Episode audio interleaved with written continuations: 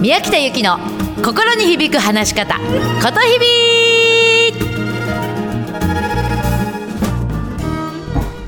おはようございます。9月30日月曜日です。宮北由紀です。ことひびの宮北由紀です。はあ9月も最後だよ。本当に。皆さんいかがお過ごしですか？私無事シンガポール行ってまいりました。無事終えてまいりました。もう今ほっとしてる感じでございます。うん。もうね、改めてね、あ、コツコツやるとちゃんと実るんだなっていうことをね、実感しました。うん、あのさこの前もちょっと話したんだけれども皆さんさなんかいろいろ習い事ってやってます？なんかやってるかな？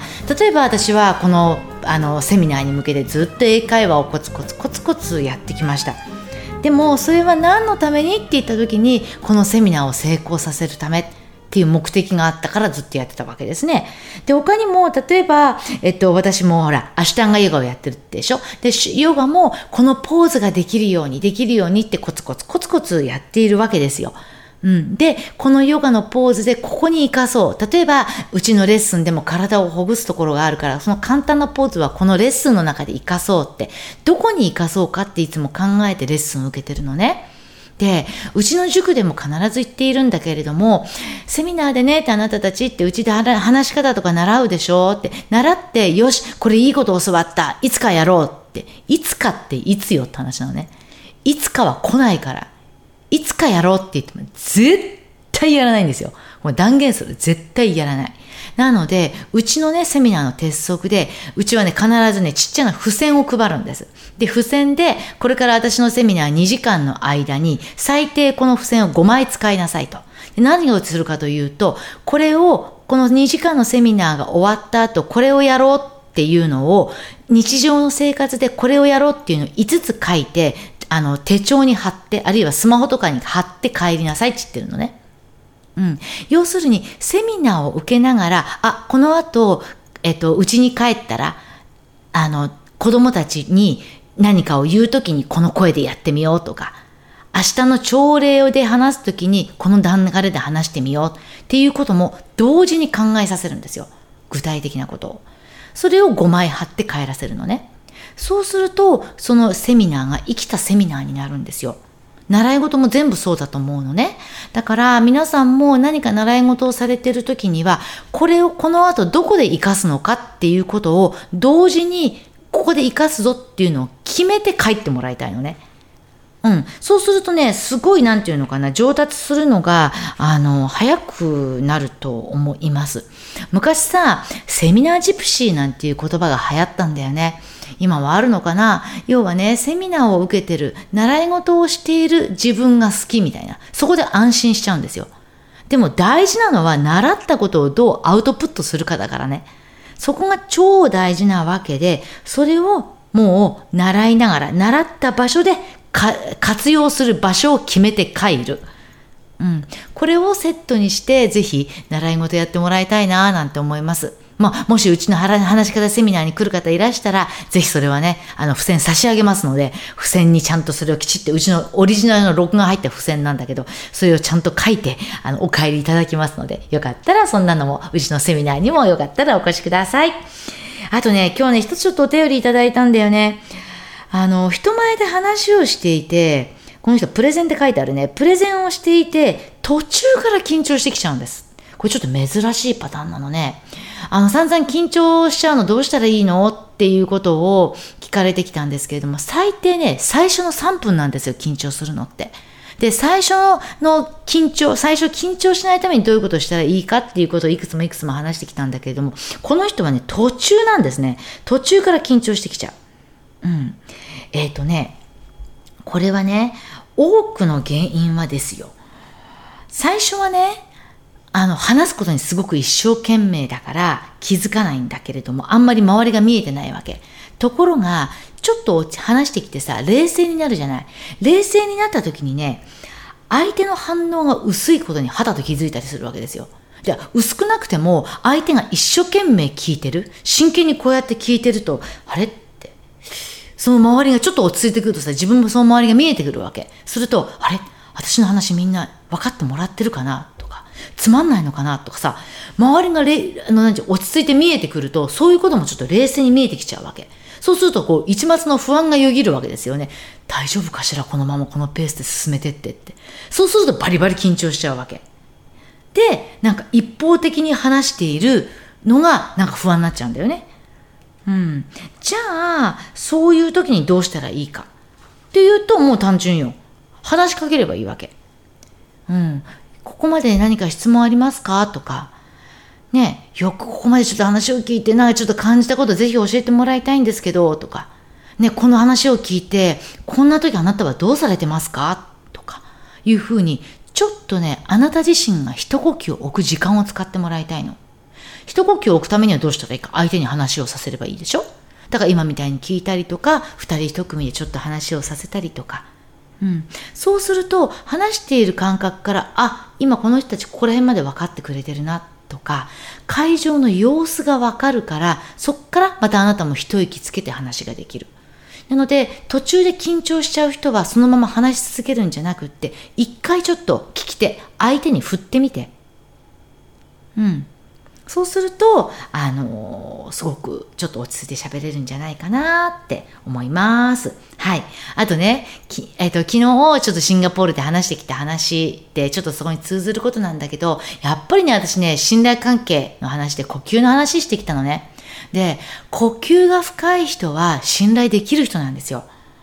例えば日本でいうお坊さんね。お坊さんって呼吸深いじゃない。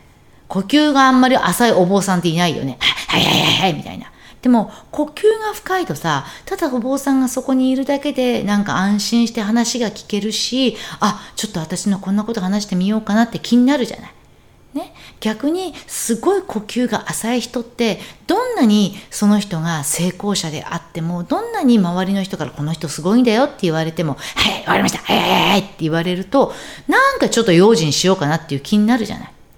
そうするともう中身どうこうじゃないのね相手と信頼関係を築きたかったら呼吸を深くすることなんですよ。そうすると落ち着いて話ができるから。で、あなたが落ち着けば相手も落ち着くんですよ。で、そうするとあなたが自信持って見えるから。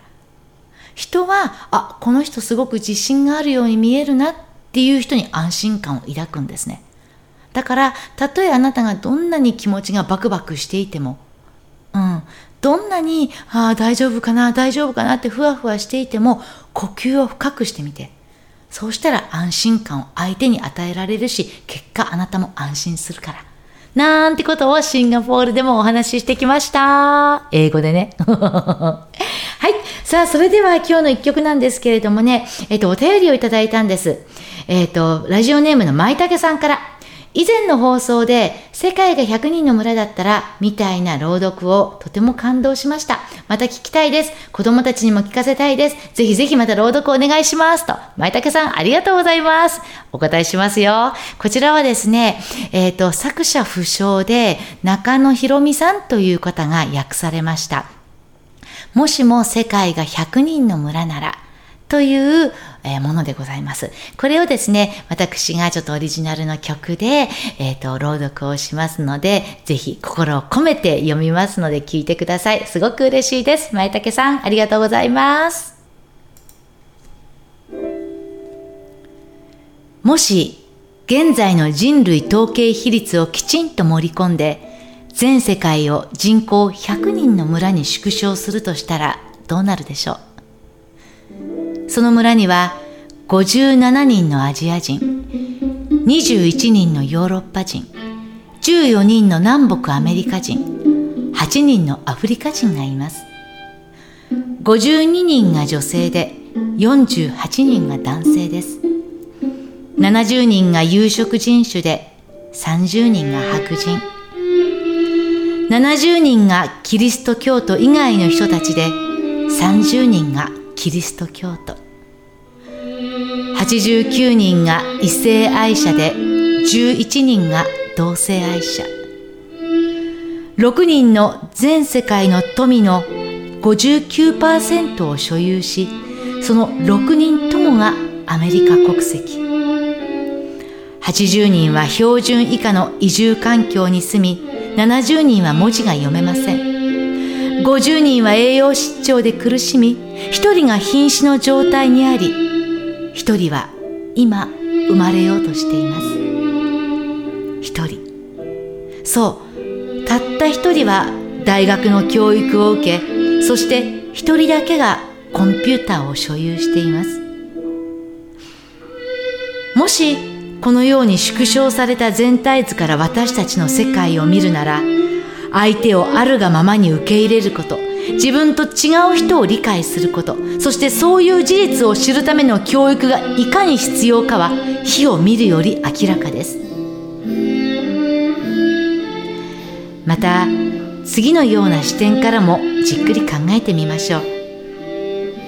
もしあなたが今朝目覚めた時健康だなと感じることができたならあなたは今週生き残ることができないであろう100万人の人たちより恵まれています。もしあなたが戦いの危険や投獄される孤独や拷問の苦悩あるいは上の悲痛を一度も経験したことがないなら世界の5億人の人たちより恵まれています。もしあなたがしつこく苦しめられたことや逮捕拷問または死の恐怖を感じることなしに教会のミサに行くことができるなら世界の30億人の人たちより恵まれています。もしあなたの冷蔵庫に食料があり着る服があり頭の上には屋根があり寝る場所があるならあなたはこの世界の75%の人より裕福でもし銀行に預金がありお財布にもお金があり家のどこかに小銭の入った入れ物があるならあなたはこの世界の中で最も裕福な上位8%のうちの一人なんです。もしあなたの両親が共に健在でそして2人がまだ一緒ならそれはとても稀なこと。もしこのメッセージを読むことができるならあなたはこの瞬間2倍の祝福を受けるでしょう。なぜならあなたはこのことを思っている。これを誰かに伝えている誰かがいてその上あなたは全く文字の読めない世界中の20億人の人よりずっと恵まれているんです。昔の人がこう言いました。我が身からいずる者はいずれ我が身に戻り来る。お金に執着することなく喜んで働きましょう。かつて一度も傷ついたことがないかのごとく人を愛しましょう。誰も見ていないかのごとく自由に踊りましょう。誰も聞いていないかのごとく伸びやかに歌いましょう。あたかもここが地上の天国であるかのように生きていきましょう。このメッセージをぜひ人に伝えてください。そしてその人の一日を照らしてください。アメリカの友人からのメッセージ。2001年3月。作者不詳。役中野博美。朗読。琴日々の宮北由紀でした。舞竹さん聞いてますか？お子さんと一緒に聞いてますか？嬉しいリクエストありがとうございました。この「こと日々のラジオ」も明日で最終回になります。ぜひ聞いてください。こと日々の宮北ゆきでした。